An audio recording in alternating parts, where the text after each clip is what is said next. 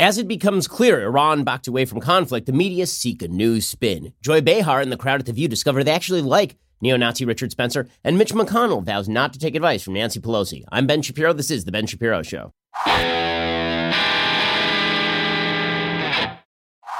The Ben Shapiro Show is sponsored by ExpressVPN. Stand up for your digital rights. Visit expressvpn.com slash Ben. Well, the last 72 hours, literally the last week, has been a major win for the Trump administration. Why? Because as I have been stating, ever since Soleimani was killed, the Trump administration has reestablished a long forgotten doctrine known as deterrence. And it's amazing to watch people in the media, all of the talking heads, all of the wonks tell you that deterrence is something that doesn't exist, could never have existed with Iran. All of that predicated on their worship for Barack Obama, who was a magical, magical man. In their view, the way this worked is that President Barack Obama had done something magical. He had basically converted Iran into Sweden. All he had to do was sign a few checks to the mullahs, and then they would abandon their nuclear program, not just for the 10 years specified by contract, but for all time. And as for the terrorism and the ballistic missile testing and the development of terrorist groups all around the region and the interference in Iraq and Lebanon and Syria and Saudi Arabia and Yemen, all of that well, we, we just ignored that because Barack Obama had done something magical. And Barack Obama's narrative had always been they either sign a check to the mullahs or alternatively, that you go to war with them. Those were the only two alternatives. There was no third alternative. And then Donald Trump came along and he said, you know what? There's this thing that we used to do here. It's called deterrence. Deterrence, and th- this works right for Trump. Trump doesn't have to understand the totality of deterrence theory because the theory is really quite simple. And Trump gets it because he gets it in most areas of his own life, which is you threaten some somebody with something worse than they are threatening you with, right? They threaten you that they are going to bring a knife, you threaten to bring a gun, right? It's the Chicago way. Like Trump at least gets that much. And so when it came to Soleimani, basically the Iranians kept upping the ante, upping the ante, and Trump kept ignoring it because he did not want a conflict in the Middle East. He's the only president of my lifetime who has not been in an overt shooting war in the Middle East. And the president of the United States finally had had enough and he said, okay, you tried to burn our embassy. We're going to take out your big bad terrorist, Soleimani, Qasem Soleimani. And the media said, oh, well, war is now inevitable. Now we're going to have World War III. And Trump was like, well, not really. Not so much. This is called deterrence. Right? The Iranians are now on notice that there are such things as lines, and if you cross those lines, there will be consequences. And this gave the lie to the media's coverage of Barack Obama. Obama was exposed, but he'd been exposed already. I mean, the Iranians were getting more and more militant even in the aftermath of the nuclear deal. The nuclear deal was signed in 2013. The, the nominee for U.S. CENTCOM by the Obama administration said in March 2016 that the Iranians had actually become more aggressive in the wake of the Iran nuclear deal because they had more money to play with, and they knew that the only thing the West cared about was the nuclear weapons development, not the expansion of terrorism and terror growth around the region. So the media had the, Barack Obama had already been exposed by events, but the media had not been exposed. The media could continue to propagate the lies that had been fed to them by Ben Rhodes, who then went out and bragged about how he had lied to the media and how they had formed an echo chamber on his behalf. Well, now that Donald Trump has shown over the last 72 hours that the laws of political gravity did not cease to apply with Barack Obama, that there is such a thing in foreign relations as actual deterrence. The media have been completely and utterly exposed for the fools that they are. And what this has created is a need for the media to now defend their flank. The media now need to come up with an alternative explanation for how things just went so right for Donald Trump that Soleimani is dead and the Iranians were so cowed that you are seeing the PMF, the, the terror group that was responsible for the attempted burning of the U.S. Embassy in Baghdad, basically backing off there are open calls by people like Muqtada al-Sadr, who's the leader of, of Shia Muslims in in Iran in Iraq. There, there are calls by him for the PMF to disband as a functioning entity. I mean, all of that is a result of Donald Trump using some deterrence. And so the media have to come up with an alternative explanation. And as we'll see, their alternative explanation is that Donald Trump continues to be a nut and a very stupid nut, and that we ought to trust the Ayatollahs, and we ought to trust Barack Obama, and we ought to trust them.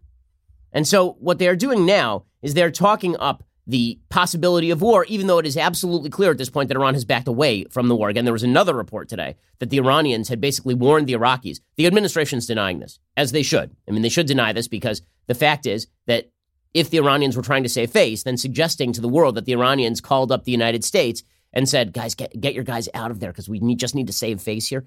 If the U.S. were to spill that on the world stage, then that would necessitate more Iranian action, presumably. So the U.S. basically saying, yeah, no, they, they meant to harm us. They just weren't able to do so. It's a better line than, yeah, the Iranians completely chickened out and they called us and told us to get our guys out of the way so that they could save a little bit of face. That, that's what Mike Pence was saying today, for example, that this was a, a strike that was meant to kill and we just had this great early warning system. count me a little skeptical on that point. But the media continue to play up the possibility of war because they just can't accept the fact that Iran has always been violent, that the possibility of war that existed six months ago, existed three years ago, existed eight years ago, existed 20 years ago, and will continue to exist years from now, but that it has not been heightened by the United States taking a hardline position. In fact, it has been decreased in terms of intensity and possibility of scope by the fact that they have been deterred from future action. Look, Iran hasn't changed its regional orientation, and the United States has not changed its regional orientation. The difference is that Iran knows it can't get away with as much, and so they are going to scale back some of their more overt terror activity. Doesn't mean the problem is solved. It does mean that Donald Trump has backed them off of a lot of the activities that they were pursuing that were getting more and more overtly aggressive. Still, the media are going to they're, they're going to play up the possibility that we're still at war. That, that right now we are still in danger of launching into an immediate full scale war. And so you get articles like this from the Associated Press. The U.S. and Iran stepped back from the brink of possible war on Wednesday as President Donald Trump signaled he would not retaliate militarily for Iran's missile strikes on Iraqi bases housing U.S. troops. No one was harmed in the strikes, but the U.S. forces in the region remained on high alert. Speaking from the White House, Trump seemed intent on de escalating the crisis, which spiraled after he authorized the targeted killing last week of Iran's top general, Qasem Soleimani. Did it spiral after that, or was it, you know, like the burning of the embassy, the shooting down of the American drone, the destruction of Saudi oil facilities, the bombing of ships in the Strait of Hormuz? According to the media, it's always about Trump because the world began, Trump is like God to these people, uh, or the devil. The world began spinning as soon as he spake the words. We'll get to more of the media's malfeasance on all of this momentarily. First, Let's talk about changing your lifestyle this year. So, a lot of people in the aftermath of the new year, they make resolutions about how they're going to get healthier this year. And really, what they mean is thinner. But the reality is, you do need to get healthier because when you get healthier, you're probably also going to get thinner. And that means a lifestyle change, not just like a workout change and not just a diet change, a change in the way you view the world, a change in your actual day to day habits. This is where Noom comes in. Noom is a, is a way of adjusting your lifestyle itself. They teach you the psychology behind the decisions you make and then help you keep track of everything from workouts and steps to analyzing your diet and recommending health recipes. Noom also connects you with a personally assigned goal specialist. So it's a way of having somebody basically coach you through the day, gives you every step that you could possibly need, and it helps you change your entire lifestyle, your entire set of habits. Noom gives you the tools. You just have to decide to change your life for the better. So for me, a big thing is how I eat and calorie counting. Noom does have a tool that helps you with all of that, but they're also giving you helpful tips throughout the day on how you can mitigate your cravings, for example. Based in psychology, Noom teaches you why you do the things you do and empowers you with the tools you need to break bad habits and replace them with better ones. This is really, really important. Psychology is important when it comes to changing your lifestyle, and Noom knows that. You don't have to change all of it in one day. Small steps make big progress. Sign up for your trial today at Noom. That's N-O-O-M dot com slash Shapiro. Again, that is Noom dot com slash Shapiro. We're all strapped for time, but Noom asks you to commit just 10 minutes a day for yourself, and it'll make your life very different. What do you have to lose? Visit Noom dot com slash Shapiro to start your trial today. That's N-O-O-M dot com slash Shapiro. So the AP is already talking up the possibility of further wide scale conflict, which is really not in the offing. It will be low level conflict as it was before.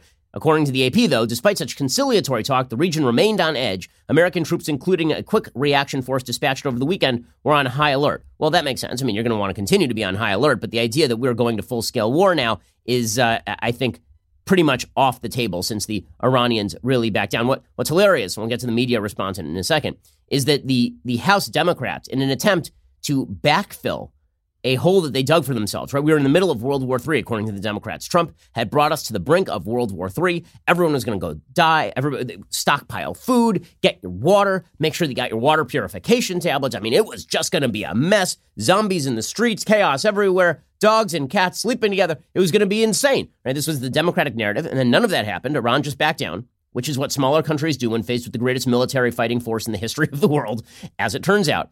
So now Nancy Pelosi and the members of the House are trying to backfill that and make Trump look like a bad guy, even though Trump won this round. He did.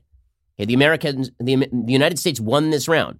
So what are House Democrats doing? Well, now House Democrats emerged yesterday from a classified briefing on Wednesday, deeply skeptical of President Donald Trump's decision to order the killing of a top Iranian leader and unconvinced he posed an imminent threat to the United States. Okay, first of all, the definition of imminent threat, I think, needs to be assessed here. So what you're seeing in the media is imminent threat means we had a very specific knowledge of the specific plan that this specific terrorist was engaged in, and thus we had to kill him because tomorrow he was going to do something. The Trump administration used the word imminent in sort of a broader sense. I think the sense that most of us use imminent when we talk about terrorism. In other words, were there working plans in place to harm America and her interests? And when it comes to Soleimani, that was basically his day job. This is like asking, as Noah Rothman at Commentary Magazine put it, whether at Dunkin' Donuts they're preparing to make donuts that day. That's what Soleimani did for a living. Okay, Soleimani's job was to plan terror attacks. And that's why Mike Pompeo, the Secretary of State, when when asked about imminence, he said, "Well, like I mean, last week they burned our embassy, and the week before that they were shooting rockets at our bases. So seems like a pretty good bet that he was not going to suddenly turn into he was not going to suddenly turn into a monk and go live at a monastery." Will Hurd, the congressman from Texas, who in fact has been rather Trump skeptical, he came out. He said, "I think that an attack from Soleimani was imminent because that's literally what the man did." Are you convinced that an attack from Soleimani was imminent against Americans? Um, I do. You had some very sophisticated um, consumers of intelligence that talked about how credible this information was. There was a a level of, of specificity. But I, I, could go even further beyond this immediate threat. Uh, Qasem Soleimani has been a threat and an acute threat to the United States for a very long time. And taking him off the, the battlefield um, has had a significant impact. It showed the Iranian regime that there's going to be consequences um, to their r- r- reign of terror. I mean, what, what exactly was Osama bin Laden's imminent threat when he was killed? The answer is probably not much because he was essentially isolated in his compound in Pakistan. Does that mean it was illegal for the United States to kill him? Absolutely not. Yet House Democrats are now trying to complain that it was illegal. What's the purpose of this? Seriously, what's the, the same House Democrats who cheered when Barack Obama violated the War Powers Resolution? When they, they cheered. I mean, he, he literally started a war in Libya and then just stayed there. He killed Muammar Gaddafi for no apparent reason. Truly, no apparent reason other than his belief that Gaddafi was engaged in human rights violations. But Gaddafi at that point was funneling us information. Gaddafi had been neutralized as a threat to the West. And the war in Libya ended with vast swaths of refugees entering Europe. It ended with the burning of the American embassy in, Be- in Benghazi. It ended with the provisional government of Libya having to try to govern with no available forces from boats offshore. It was a complete disaster, the war in Libya. The, the Obama administration pushed it anyway to the cheers of Nancy Pelosi. Now Nancy Pelosi is like, well, we need to restrict the president's ability to strike at Iran. Now, listen, on a principled level, should the president of the United States have the kind of war making authority that he has been granted over the last several decades? The answer is no.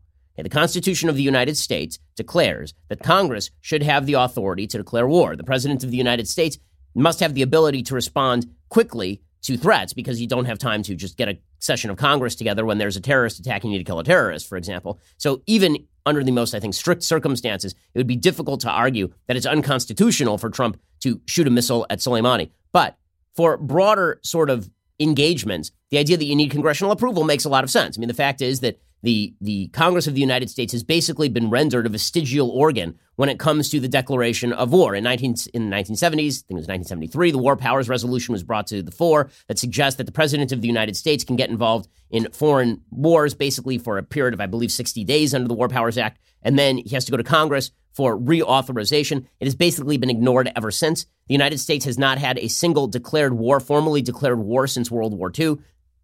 The Vietnam War was not a declared war. The Gulf War was not a declared war. Gulf War II was not a declared war. There was an authorization for use of military force that was passed by Congress in the aftermath of September 11th. The interpretation of that document has been widely variant. Did it cover Iraq? Unclear. Did it cover activities outside the Afghanistan sphere? Probably. How far did it go? Not clear. Does it cover what's going on right now in Iraq or Iran, you know, 20 years later? Unclear. So the idea that Congress should seize back some of its war-making authority under the Constitution, I actually am very much in favor of, simply because I think that when a Democrat is in power, it would be better if Congress were able to check the power of any president. I'm not in favor of the broad expansion of executive authority, but that, what I'm saying here is that the House Democrats picked a, weird, a very weird hill to die on. That now all of a sudden it's, well, Trump has challenged congressional authority. Okay, by any standard, what Trump did to Soleimani is so much less than anything that Barack Obama did for eight years, droning America. Anwar al-Awlaki, who is a terrorist, was also an American citizen.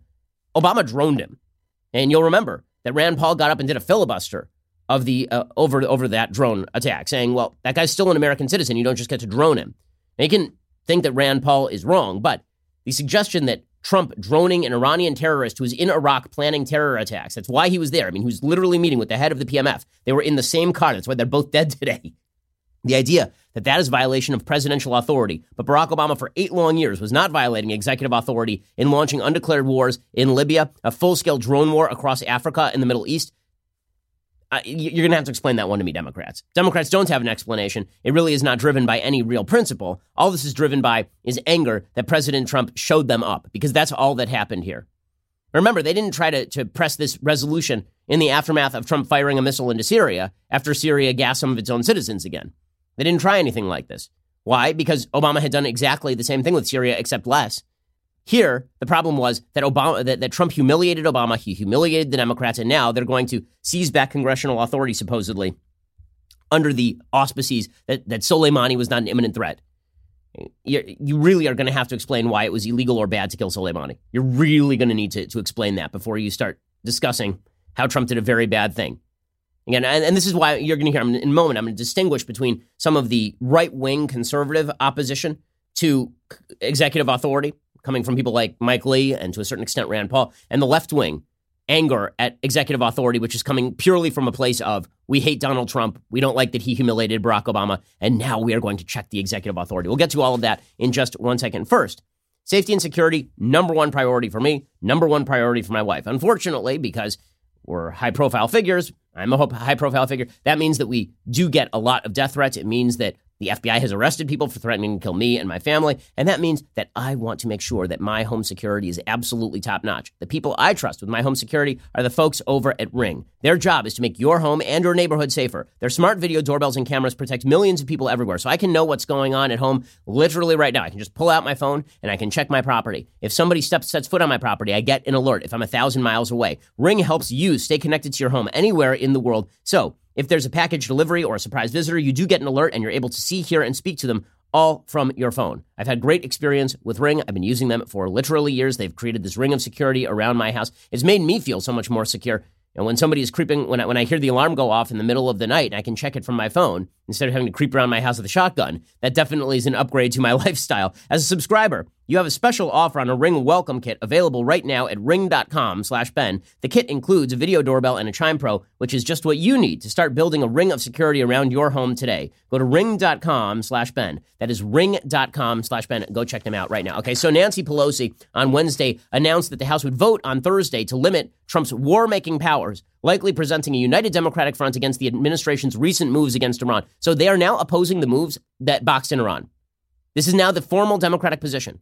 Not that they have a general objection, the way that Mike Lee does, to executive authority, but that they have a specific objection to what Trump just did in Iran, which is insane because this is the most successful foreign policy move since really maybe the end of the Reagan administration, certainly since since Gulf War One. The the bottom line to this is that Iran was backed off of its aggression. They were backed off, and they lost their top commander.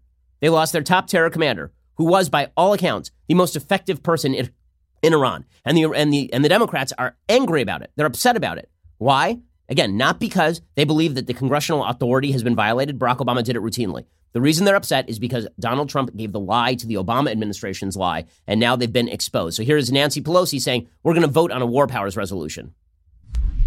Speaker of the House, Nancy Pelosi, putting out a statement moments ago saying that uh, a war powers resolution would be will be voted on in the House tomorrow. War powers resolution, she says, to quote limit the president's military actions regarding Iran, uh, and this legislation is going to the Rules Committee, and she says will be voted on tomorrow in the House. Okay, I know that we're all ignoring the fact that the Iranians tried to burn our embassy in Baghdad last week, but uh, imagine the kind of insanity it takes to hate Trump so much that the Iranians burn an American embassy. And your first move is we've got to limit the president from retaliating. We have to limit the president from responding. Again, not coming from a place of principled opposition to executive use of commander in chief power, but coming from we just don't like that Trump has exposed our entire ideology on foreign policy. And the way Politico reports this is just ridiculous. Lawmakers from across the House Democratic caucus left a closed door meeting with top Trump administration officials in a secure room in the Capitol on Wednesday, frustrated, if not outright angry, at what they described as a vague justification for last week's deadly drone strike that killed Iranian Major General Qasem Soleimani shortly after he arrived in Baghdad. So they're angry that we killed Soleimani? They're angry at the justification, which is that he was involved in the burning of the United States Embassy last week? This is what they are angry at? Seriously? Pramila Jayapal, Democrat of Washington, and co chair of the Congressional Progressive Caucus, which is she's kind of an adjunct member of the squad. Says there was no raw evidence presented that this was an imminent threat. Okay, so he's only a non imminent threat, meaning that I guess two weeks from now he was going to murder Americans, but we didn't know if he was going to murder Americans like specifically tomorrow. Here is Jayapal announcing that Trump recklessly assassinated Soleimani. I mean, this is doing the PR work of the Iranians. This is the result of reckless actions by President Trump of military brinksmanship.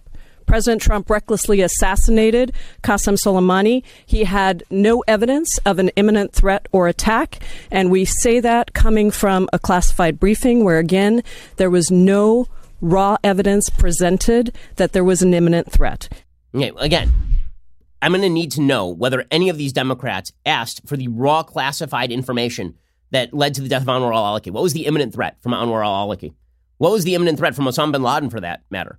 It turns out that killing terrorists is authorized under the authorization to use military force. That is pretty much the only thing that is authorized under the AUMF that was passed in the aftermath of 9 11. And what this really is about is Democrats being upset that Donald Trump did a thing that they don't like, that exposed their entire ideology. This is why you have Gerry Connolly out there going, this briefing was entirely unconvincing. Okay, like, again, where were you when Barack Obama was declaring war in Libya without any congressional authorization, then ignoring congressional blowback?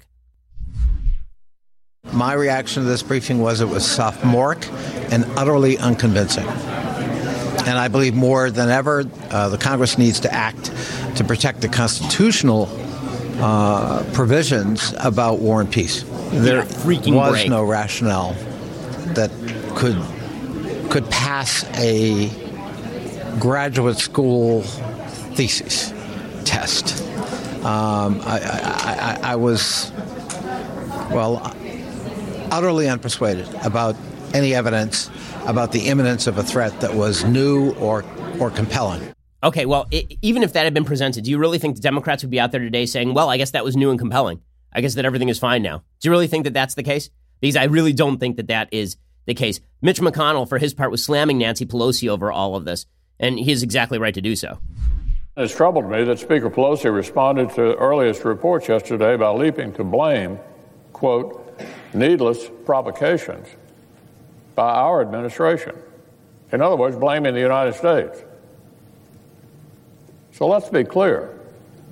We can and should debate how to responsibly respond to Iranian threats, but the notion, the notion that our administration is to blame for Iranian aggression, Mr. President, that's nonsense. Utter nonsense. Well, of course, it is nonsense. And again, the fact that the Democrats are so opposed to what happened with Iran has little to do with the actual action with regard to Iran and much more to do with protect the precious, as always, Barack Obama. Now, I will say there is such a thing as principled opposition to what just happened in Iran. It comes from two places. One is an actual anti interventionist stance, right? An actual isolationist stance that's held by senators like Rand Paul. And then there's the sort of constitutional perspective, which is that the president of the United States of either party should not have the kind of authority that is routinely used by presidents of both parties. That's sort of the position of Mike Lee from Utah. Mike Lee was fulminating after the briefing, the way the Democrats were too, saying that he was going to support the Democrats' war powers resolution. The only difference is I think that Mike Lee would support it whether it's against a Republican or a Democrat. I think the Democrats would only support this against a Republican. These powers are not ours. They don't belong to any of us. But when we allow them to be exercised through the wrong branches of government, with the wrong process, when you don't have debate and discussion, you don't allow the process itself to correct itself for the American people who will be most affected by these decisions to weigh in. That was insulting. That was demeaning to the process ordained by the Constitution, and I find it completely unacceptable. On that basis, I've decided to support Senator Kaine's resolution, subject to the minor amendments that he and I discussed earlier today. Okay, now full disclosure, I'm very friendly with Senator Lee. I think that he's an excellent senator, and so perhaps I'm granting him the benefit of the doubt, but I do know his constitutional perspective well enough to know that this is a consistent constitutional perspective. That is not true for the Democrats, and the fact that the Democrats are out there, you know, praising Obama for his interventionism, I mean, again, he did start a shooting war in Libya, that his, for his intervention in the Middle East without any congressional approval and, in fact, in spite of congressional disdain. And yet now they are complaining about all of this. They want to restrict war powers. That's, that's a cynical play.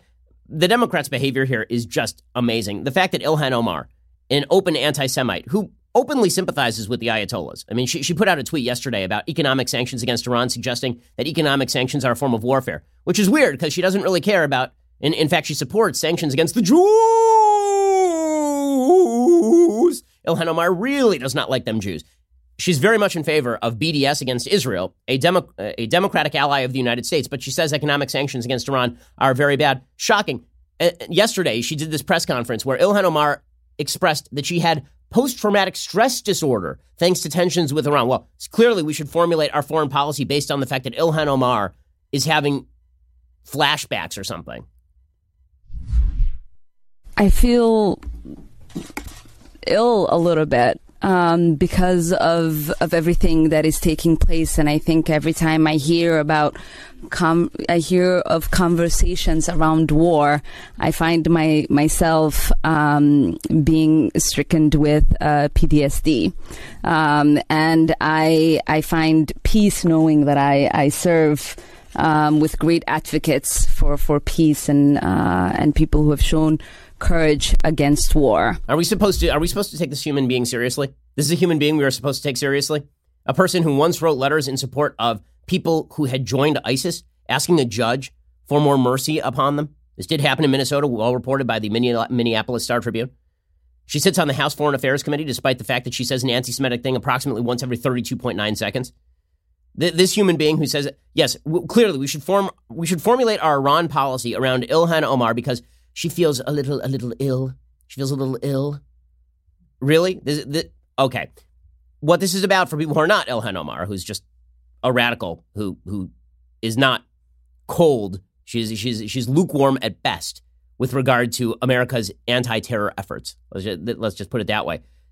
The the mainstream Democratic players are more focused on how much they hate Trump than they are about the interests of the United States, and that is pretty obvious. James Clapper, the former head of the Central Intelligence Agency under Barack Obama, he suggested that, you know, when we were paying off the Iranians, that wasn't us paying off the Iranians. We were just giving them the money that they had already earned. I mean, we were just freeing up their money. I've heard this talking point from many members of the left that when the Obama administration shipped pallets of cash to Iran and gave them $150 billion, that that wasn't bad because, after all, that it was money that had been earned by the Iranian government. I mean, that was money that was owed to the Iranian government. Okay, well, you know what's a thing that we do here in the United States? Let's say that a drug dealer gets arrested for being a drug dealer. We seize his assets. One of the reasons we seize his assets is because we don't want him using those assets for further drug dealing the notion that, well, you know, that drug dealer really did earn that money. I guess we should just sign that check over. A uniquely foolish position from the Obama administration that was pursued to the hilt and led to the rise in terror. It is not as though uh, we provided uh, taxpayer money to the Iranians. What we did was, uh, what the administration did was unfreeze assets that uh, uh, were actually the Iranians. Uh, the weapons uh, security assistance funding for weapon systems that we were providing the Iraqis way back when. So we freed that up. And the actual evidence, intelligence evidence that I saw before I left, it didn't indicate they used much of that for the, supporting their nefarious activities, which they're going to do in any event, regardless. Money is fungible. It's fungible. They didn't have to use that specific earmarked dollar for buying a ballistic missile. If they used that specific earmarked dollar for something else and then used a different dollar for the ballistic missile, the dollar still went for the ballistic missile. Ridiculous. Okay, but the media really have been outshining themselves. They, they really are just outdoing themselves on a regular basis. So if you ever had doubts that the media and the Democratic Party are just wings of one another, that the Democratic Party is the activist wing of the media and the media are the PR wing for the Democrats, all you had to do is, is watch the media this week, who are doing the overt work of the Obama administration, which is to say, the overt work of the Iranian PR agencies because effectively the Obama administration became a PR agency for the Iranians. In order to push the Iran deal, the Obama administration had to make the case that the Iranians were good, reasonable, decent people who were going to moderate and who were going to become friends to the world community so long as we appease them. And so what you saw from the Obama administration over and over is that when Iran would do something terrible, it would be, well, no, you're, you're, just getting Iran wrong, guys. You're just getting Iran wrong. Basically, the Obama administration became the girlfriend to the abusive, drug addicted boyfriend trying to explain her boyfriend to her parents. That was what the Obama administration became with regard to the Iranian government. It's like, well, you know, he's he's not that bad guy. Sure, you see the bruise here. Like, yeah, he hit me, but I mean, I did offend him to be fair. And yeah, he's a drug addict who like who, who tried to prostitute me for money. But let's be fair. I mean, he had a rough childhood. That was the Obama administration with regard to Iran. And the media started doing the same thing. And now they continue to do the same thing. The, the media's take on all of this is so patently removed from reality that it should destroy their credibility in a massive way for a huge period of time. It won't, of course, because once you have authoritative voices standing in Tehran, well, that means they know things. Alternatively, they don't know a damn thing, and many of them are unbelievably stupid and or dishonest. We'll get to that in just one second. First, if you're not already a subscriber, you are truly missing out. Head on over to dailywire.com slash subscribe. For as little as 10 bucks a month, you get our articles ad-free, access to all of our live broadcasts, our full show library, select bonus content, our exclusive Daily Wire app, which is a pretty great feature if you haven't checked it out yet. If you choose the new all access plan, you'll get all of that, plus the legendary Leftist Tears Tumblr and our brand new Ask Me Anything style discussion feature that allows you to engage our hosts, writers, and special guests on a weekly basis. So come on, stop depriving yourself. Come join the fun. Head on over to dailywire.com and subscribe. We are the largest, fastest growing conservative podcast and radio show in the nation.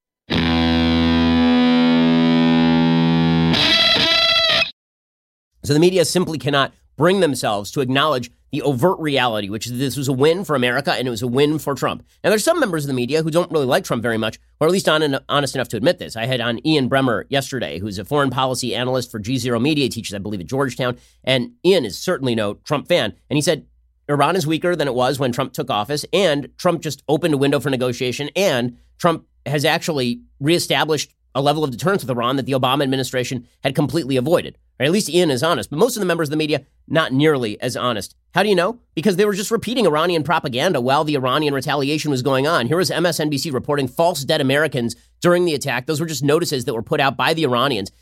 Honestly, it's an amazing thing. They, they do the same thing with regard to Israel and its enemies. Whenever the Palestinians when the government authorities in, in, the Gaza Strip, for example, put out casualty numbers, the media just repeat it without even checking it. And those casualty numbers are always inflated and always refuse to take into account military age males who are actually members of terrorist groups. Well, they did the same thing. MSNBC did the same thing in the middle of this attack. They just started repeating false numbers about dead Americans that didn't exist.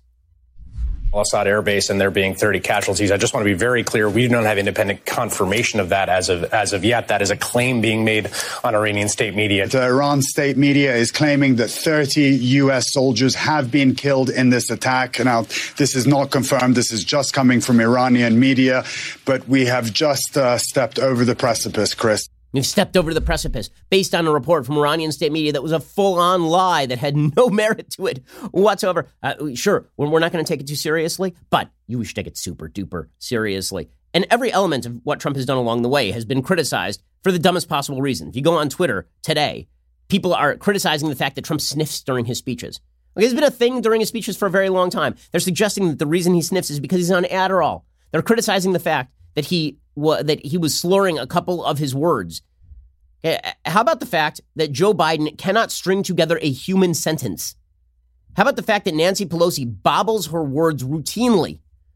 But, but Donald Trump is a very bad man because of that. An MSNBC panel yesterday could not even believe that military brass were attending Trump's speech. How could military brass, here's Ben Rhodes, the vicious liar, going after the Trump administration. How could the military brass attend Trump's speech, even though they were the ones who had presided over the attack? It's just sad that we're still sitting here with a, a president of the United States who, out of a weird mixture of envy uh, and deep antipathy, uh, has to attack his predecessor in the most political manner with the military standing behind him mm. discussing life or death issues. It, it, just shouldn't come to this, Nicole. Uh, we're better than this. Our politics should be better than this. He's a damned liar. He's a damned liar, a repeated damned liar. He's just awful in every way. And he's an Obama administration advocate sitting.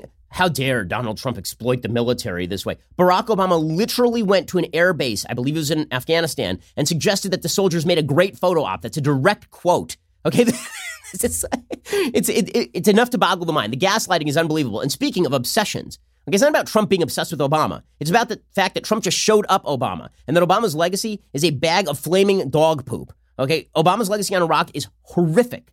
And it was led by Ben Rhodes. It was led by Susan Rice. So what do the media do? They go get Ben Rhodes and Susan Rice like, why is Trump so obsessed with us? Why is Trump so obsessed with us? Also, why is Trump such an ugly orange man? Uh, the projection here is just astonishing. Meanwhile, you have columnists for the New York Times trying to pretend that a win is a loss. You've got Nicholas Kristof over at the New York Times, who has a piece today says Trump has a bizarre idea of winning.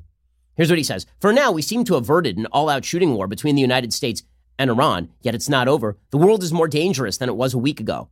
No, it most assuredly is not. Soleimani was a massive chess piece. He is off the board. The Iranians are backing off of aggression inside Iraq because they don't want to cross red lines. No, the world is not more dangerous than it was before. Most assuredly, it is not. President Trump's exuberance, says Nicholas Kristof, suggests that he may have learned precisely the wrong lesson from his clash with Iran. Trump and some of his supporters are crowing at the lack of American casualties. Iran may have carefully aimed so as to miss people in ways that remind me of the hubris preceding the 2003 invasion of Iraq. As, that, as there were then, there are today concerns about whether intelligence has been overstated, leaders are thumping their chests, and there's too much confidence in the ability of the military toolbox to solve complex problems. So he can't actually explain why this was a bad thing. So he's just going to go back to the Iraq War, which in popular revisionist history was a complete loss for the United States, despite, the fact that the original aim of the war, which was to depose Saddam Hussein, was accomplished inside of three, th- three weeks, thanks to the greatest military in the history of the world. But according to Nicholas Kristof, this is a big loss. Why? Well, Trump who in 2012 repeatedly claimed that Barack Obama would start a war with Iran to help win re-election, is already running election ads on Facebook, trumpeting his killing of Major General Qasem Soleimani and stating that this is keeping America safe. And so again, Trump did not quote unquote start a war with Iran to win re-election. That's absurdity at the highest level. And killing Soleimani is a good thing. I'm sorry that Democrats are finding it hard to campaign against killing terrorists, but you guys picked that position. You didn't have to. But here is how Nicholas Kristof characterizes the results. You ready? This is idiotic. Iran has cast off nuclear curbs so that it is now potentially within five months of having enough fuel for a nuclear warhead, down from almost 15 years when Trump took office. It was not 15 years when Trump took office. That was their voluntary statement that they would not develop nuclear weapons for quote unquote 15 years. The nuclear deal didn't even extend for 15 years, it extended for 10 years. And their development of nuclear weapons was a secondary priority for them next to their development of regional power, which they had been pursuing pedal to the metal ever since the Iran nuclear deal. United States forces, according to Kristof, may be pushed out of Iraq, allowing Soleimani to achieve in death one of his foremost goals in life. I'm going to need some evidence there. And I don't want to hear your bullcrap about the Iraqi parliament voting to eject the United States. They don't even have the power to do that. It takes a cabinet request. The cabinet doesn't exist. The reason the cabinet does not exist in Iraq is because the president, the prime minister of Iraq, does does not have any authority. He's the acting prime minister because of protests inside his own country that were suggesting that he was enthralled to Iran. There's not support inside Iraq by Shia, uh, by, by, by Sunnis rather, and Kurds for the United States to pull out of there because they know the moment that happens, the Iranians basically take over.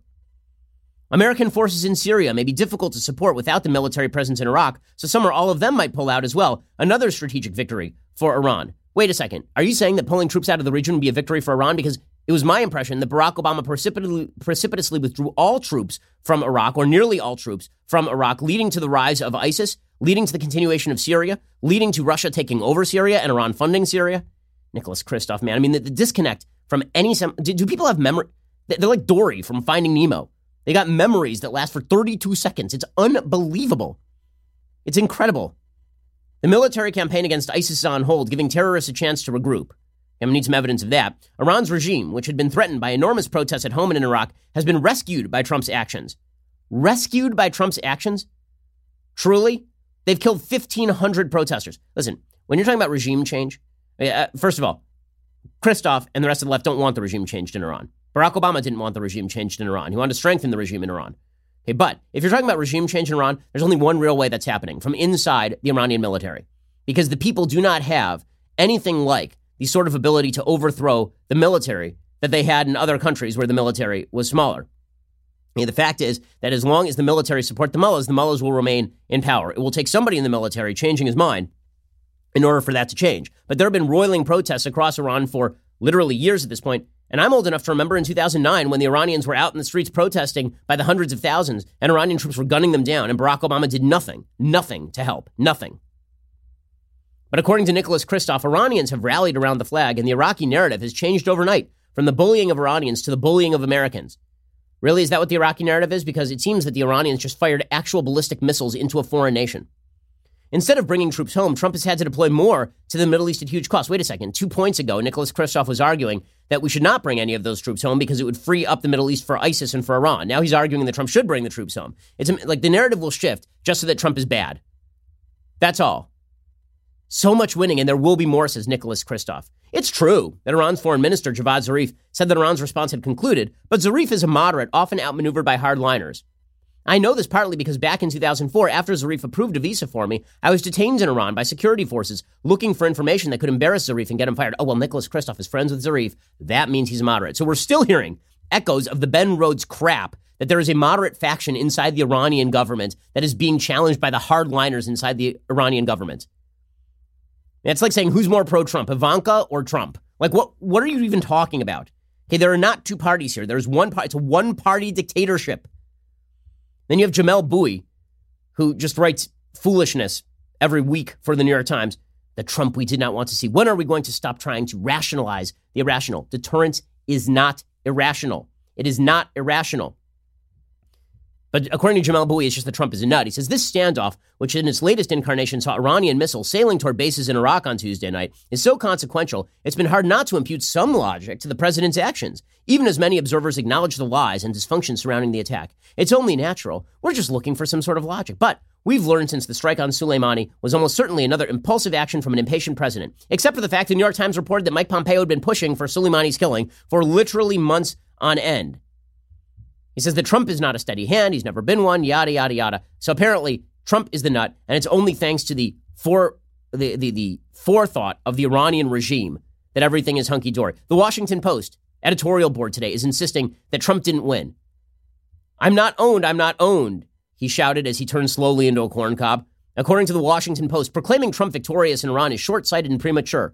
Oh, really? What was it when you declared Obama victorious in Iran after he decided to sign them checks so they could pursue further terrorism and ballistic missile testing while pretending that their nuclear program was shut down for all time? What would you call that?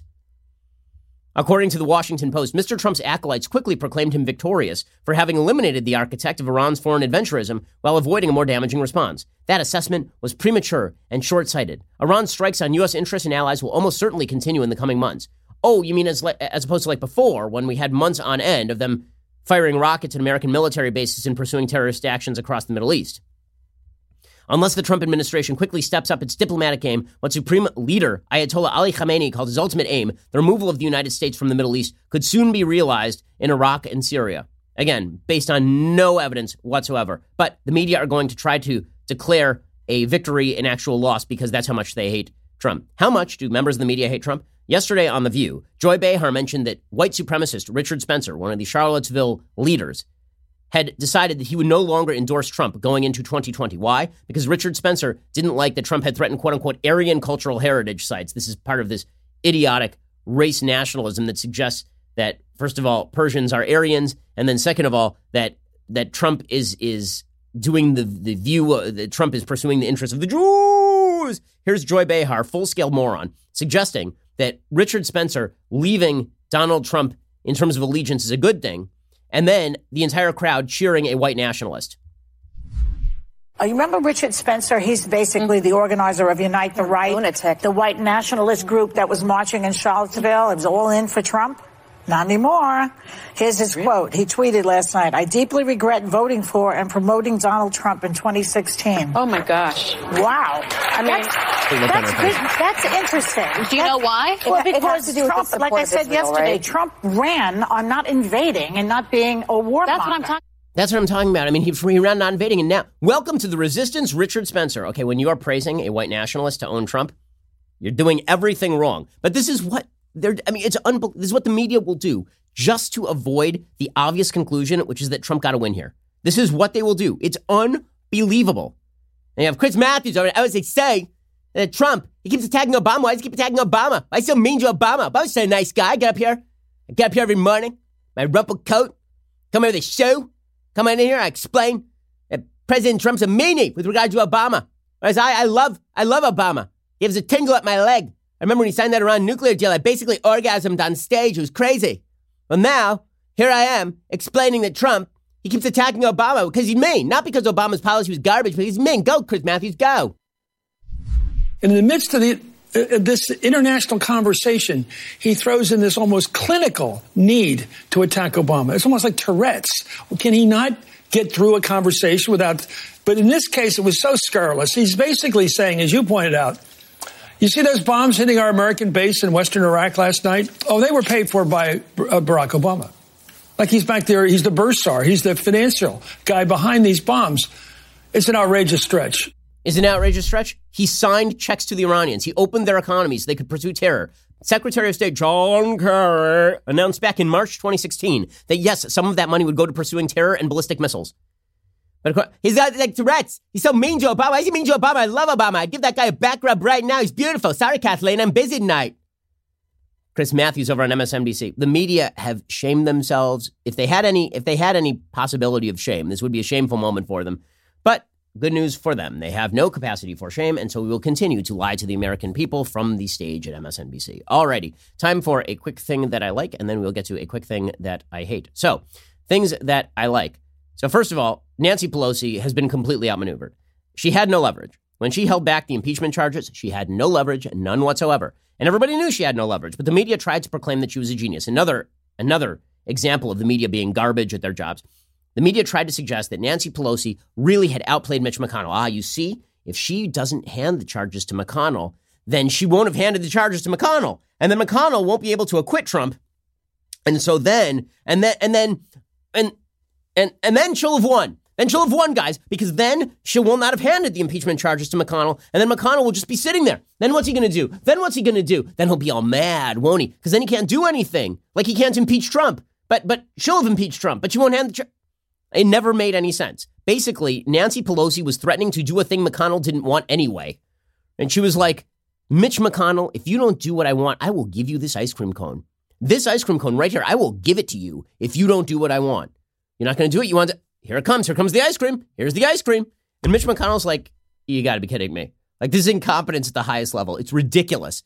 You have nothing, you have no leverage, nothing to threaten with. The Republican caucus is not going to agree to your procedures on impeachment after you ran the House investigation in the dumbest possible way, refusing to call any of the witnesses who are actually relevant or wait for a judge to actually decide whether those witnesses could be called in the first place. So Mitch McConnell yesterday. He's like, no, we're not haggling over this. You got to be kidding me. Anybody who's proclaimed Nancy Pelosi a master strategist has not been watching the last year of Nancy Pelosi running the House. In the last year alone, Nancy Pelosi basically got played by the squad. And let, let's be frank about this. The combined IQ over at the squad, if it were electricity, could not toast a piece of bread lightly. I mean, those are not a set of brilliant human beings over at the squad. They say dumb things routinely. They step in it all the time. They say openly anti Semitic things. But Nancy Pelosi could not even motivate her own base to condemn anti Semitism in its own resolution. Instead, they had to put together a huge resolution condemning all the bad things, including asparagus for dinner, because she just couldn't stand up to the squad. Right? And so Nancy Pelosi lost control of her own caucus. Then, because she'd lost control of her own caucus, she had to push for impeachment when censure would have been a much easier move on Ukraine and probably would have drawn some Republican votes. Instead, she pushes impeachment. And then she's caught out because it turns out that they don't actually have the grounds for impeachment. They couldn't prove their case, which is that Trump was deliberately attempting to sink Joe Biden, not because of concerns about corruption in Ukraine, not because of actual corruption concerns about Hunter Biden, but specifically because he wanted Joe Biden out of the way for 2020. They couldn't prove it. And then Nancy Pelosi was like, oh, well, I guess now that I'm caught here, well, I'm just not going to give it to you. These impeachment charges, now this, this right here, this bag of poop, I'm just not gonna, I'm going to keep this bag of poop. I'm going to put it in my refrigerator. I'm going to let it stink up my fridge every single day but you're never going to receive this bag of poop. And Mitch McConnell's like, well, I never wanted the bag of poop. If you want to hold that bag of poop, you can keep holding the bag of poop. It's a bag of poop.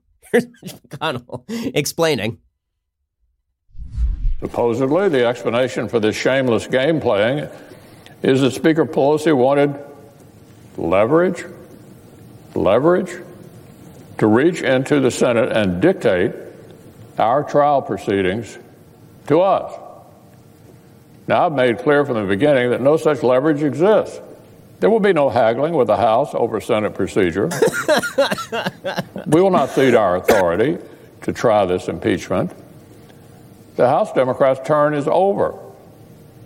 The Senate has made its decision. My favorite is animated Mitch McConnell right there. That is that is Mitch McConnell getting animated. You do have to love the low key nature of, of Mitch McConnell on this sort of stuff. Leverage, leverage. Are you out of your mind? According to Reuters, the U.S. Senate will move forward with its own legislative agenda next week unless it receives articles of impeachment against Trump from House Speaker Nancy Pelosi, McConnell said on Thursday. He said on the Senate floor, There's real business for the American people that the U.S. Senate needs to complete. If the Speaker continues to refuse to take her own accusations to trial, the Senate will move forward next week with the business of our people. In other words, fine, don't send it. See if I care. Why would I possibly care if you're not sending it? So that, that means that Nancy Pelosi has now basically been boxed in. But my favorite thing is that you're not allowed to say that Nancy Pelosi botched this. You must never say that Nancy Pelosi botched this. There was one Democratic congressperson who actually said it. His name was Adam Smith, Democrat of Washington. And he said, We should be sending these impeachment charges over if we actually take them seriously.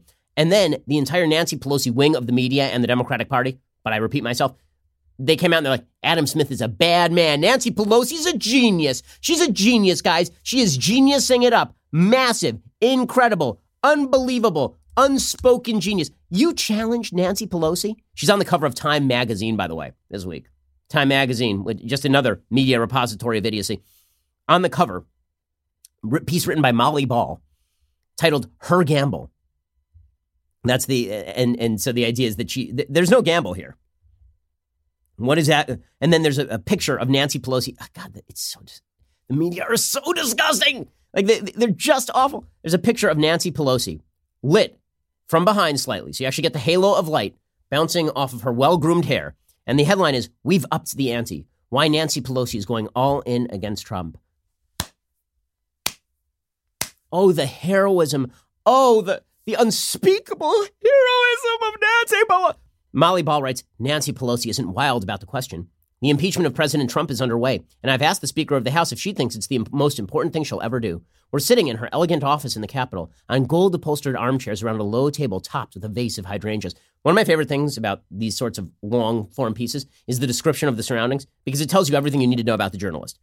That description, she's elegant, right? Because what, what they're saying about the surroundings is the person, right? If it were Donald Trump and you're sitting in the same place, it would be Donald Trump sitting in his vulgar office in the White House, surrounded by gold adorned Versailles furniture topped with a vase of fake flowers. But with Nancy Pelosi, it's her elegant office in the Capitol on gold upholstered armchairs around a low table topped with a vase of hydrangeas.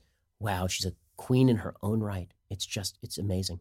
Over her shoulder, the sweeping view of the National Mall is shrouded in wintry clouds because the scene has to be set. Don't you see? Don't you see? Can't you picture it in your mind's eye? Can't you picture how the wintry clouds, the threat to democracy, is coming over the National Mall, that symbol where Martin Luther King once spoke. Kent with the Washington Monument, bolts of lightning striking as Nancy Pelosi stands up and picks up the hammer of Thor. According to Molly Ball, for a long moment, the speaker goes silent as she seems to compile in her mind the list of accomplishments she'd rather claim as her legacy. Apart from declaring war, this is the most important thing that Congress can do, she finally says. I'm most proud of the Affordable Care Act but this is the most serious initiative I've ever been involved in in my career. Molly Ball says Pelosi has spent decades at the highest level of politics, but the past 12 months have been arguably her most consequential. really? She hasn't passed a single piece of major legislation. I- am going to go with the Obamacare. Obamacare was definitely the biggest thing she ever did. No question about it. She's correct about that. But according to Molly Ball, it's that she was part of the resistance. Resistance. She wore a pussy hat and everything. Woo! Returning to the speakership after eight years of running the House Democratic minority, she established herself as a counterweight and constrainer of this divisive president. She outmaneuvered Trump on policy from the border wall he didn't get to the budget agreement he signed loaded with goodies that Democrats wanted. She oversaw an unprecedented litigation effort against the executive branch, racking up landmark court victories. Oh, you mean there were a bunch of lower courts that didn't like Trump and ruled against him, and then all of that was overturned by the Supreme Court for the most part? and she was the tactician behind the investigation that resulted in Trump's impeachment on December 18th. That, that really took a, a huge amount of tactics. I mean, what an amount of tactics it took to say we're going to investigate the president for impeachment, and then your majority of Democrats that you run actually impeach. Wow, the tactical brilliance. I mean, imagine my, it's, it's like the tactical brilliance. If I were to poll my employees about whether they like the show, and then it turns out that most of them say yes, and the rest of them get fired, my tactical brilliance unparalleled. Nancy Pelosi said to her own caucus, you should impeach Trump, and then they impeached Trump. Boom, mind blown. Tactical brilliance of having not a single Republican on board, not one. It, just un. The, the woman is Clausewitz. I mean, what can you say? What is most striking, according to Molly Ball, about this moment in Pelosi's career is that at the peak of power, she is not protecting her position, but rather using it in aggressive, even risky ways. Bull crap! If she were if she weren't protecting her position, she would have condemned Ilhan Omar and Rashida Tlaib and Ayanna Presley and AOC and the rest of the squad repeatedly. But instead, she has kowtowed to them. Of course, she's protecting her position.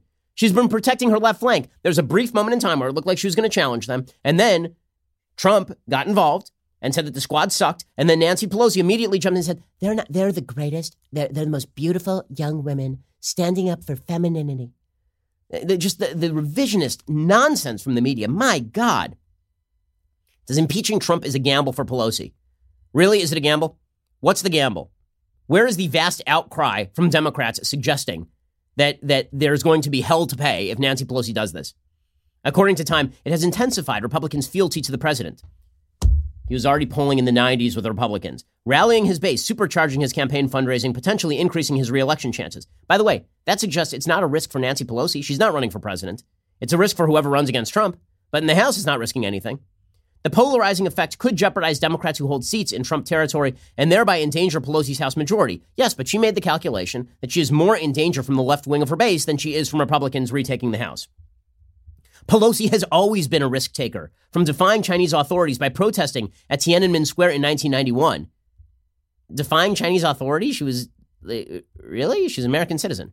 To pushing Obamacare through the House with nary a vote to spare in 2010. That's not a risk. She was doing what the president wanted her to do. But she is careful to cast impeachment not as a political gambit, but as a project to preserve the checks and balances of American democracy. That's my responsibility to protect the Constitution. Could anything be more fawning than this? It's hard to imagine anything more fawning than this. But here's the bottom line she botched it. She really botched it. And she didn't go all in against Trump. She had nothing to risk because her base frickin' hates Trump, despises Trump. But the, just the, the amount of navel gazing sycophancy here is beyond beyond compare. Molly Ball writing, no aspect of the spectacle was too small to escape Pelosi's control. Oh, she's such a genius. When the Intelligence Committee held its public impeachment hearings in November, Pelosi noticed that Chairman that Chairman Adam Schiff's head reached nearly to the top of his high back chair. After intelligence finished its work, Judiciary, chaired by Representative Jerry Nadler, was slated to hold hearings in the same room. Pelosi thought if he sat in the same chair, Nadler, a head shorter than Schiff, would look small. Pelosi sent word down. There would have to be a change in furniture, and when Judiciary convened on December 4th, Nadler was seated in a leather, seated in a leather back chair that reached no higher than hers. My God, she even did the feng shui in the Judiciary Committee. What genius. Alternatively, she put together an impeachment effort with only Democratic votes that is going absolutely nowhere. And now she has to browbeat her fellow Democratic congresspeople into pretending she's good at her job. Adam Smith had to put out a statement today saying, I misspoke this morning. I do believe we should do everything we can to force the Senate to have a fair trial. If the Speaker believes that holding on to the articles for a longer time will help force a fair trial in the Senate, I wholeheartedly support that decision. I am concerned that Senator McConnell won't have a fair trial. I am with the Speaker that we should do everything we can to ensure he does. Ultimately, I do want the article sent to the Senate for the very simple reason that I want the impeachment process to go forward. To the very end, he says, Oh, yeah, by the way, what I said before, it's still true, but Nancy Pelosi yelled at me, and so now I'm going to pretend to back off. This whole thing has been a debacle for Democrats. It will continue to be a debacle for Democrats. It is a clown show, and yet the media will continue to pretend that Nancy Pelosi is unbelievably good at her job, when in fact, she used to be good at her job. Like 2010, she was good at her job. Now, she's had an awful year. She's very bad at her job right now. And it is perfectly obvious to anybody who has eyes to see and is willing to not listen to the stupid morons over in the media who continue to just carry water for Democrats. The media partisanship in the Trump era is just as bad as it was during the Obama era. It's just more overt. That's all. Alrighty. Well, we've run out of time for things I hate. I think that counted as a thing I like and a thing I hate, but at least I gave you the impeachment update. We will be back here a little bit later today with two additional hours of content. Otherwise, I'll see you here tomorrow. I'm Ben Shapiro. This is The Ben Shapiro Show. If you enjoyed this episode, don't forget to subscribe. And if you want to help spread the word, please give us a five star review and tell your friends to subscribe too. We're available on Apple Podcasts, Spotify, and wherever you listen to podcasts. Also, be sure to check out the other Daily Wire podcasts, including The Andrew Klavan Show, The Michael Knowles Show, and The Matt Walsh Show. Thanks for listening.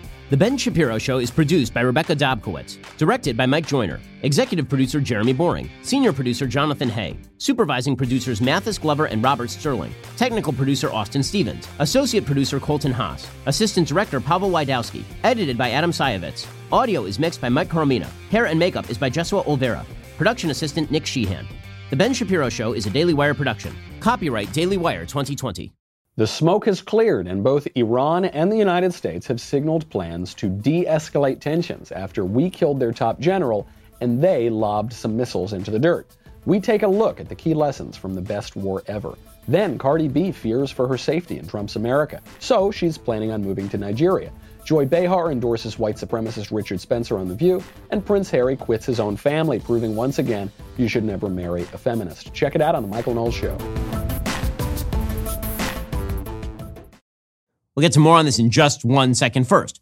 Pure Talk believes in American values, and that free should mean, you know, like free. So when you switch to Pure Talk today, you'll get a free Samsung 5G smartphone. There's no four line requirement, no activation fee, just a free Samsung that's built to last with a rugged screen, quick charging battery, and top tier data security. Qualifying plans start at just 35 bucks a month for unlimited talk, text, 15 gigs of data, and a mobile hotspot. Pure Talk gives you phenomenal coverage on America's most dependable 5G network. It's the same coverage you know and love, but for half the price of the other guys. The average family saves almost $1,000 a year. So, I challenge you to choose a company that actually doesn't hate your guts and shares your values. Let Pure Talk's expert U.S. customer service team help you make the switch today. Go to puretalk.com slash Shapiro to claim your eligibility for your free brand new Samsung 5G smartphone and start saving on wireless today. Again, go to puretalk.com slash Shapiro to switch to my cell phone company. I've been using them for years. They're fantastic. You'll love them as well. Go to puretalk.com slash Shapiro and claim your eligibility on that free brand new Samsung 5G smartphone. Start saving.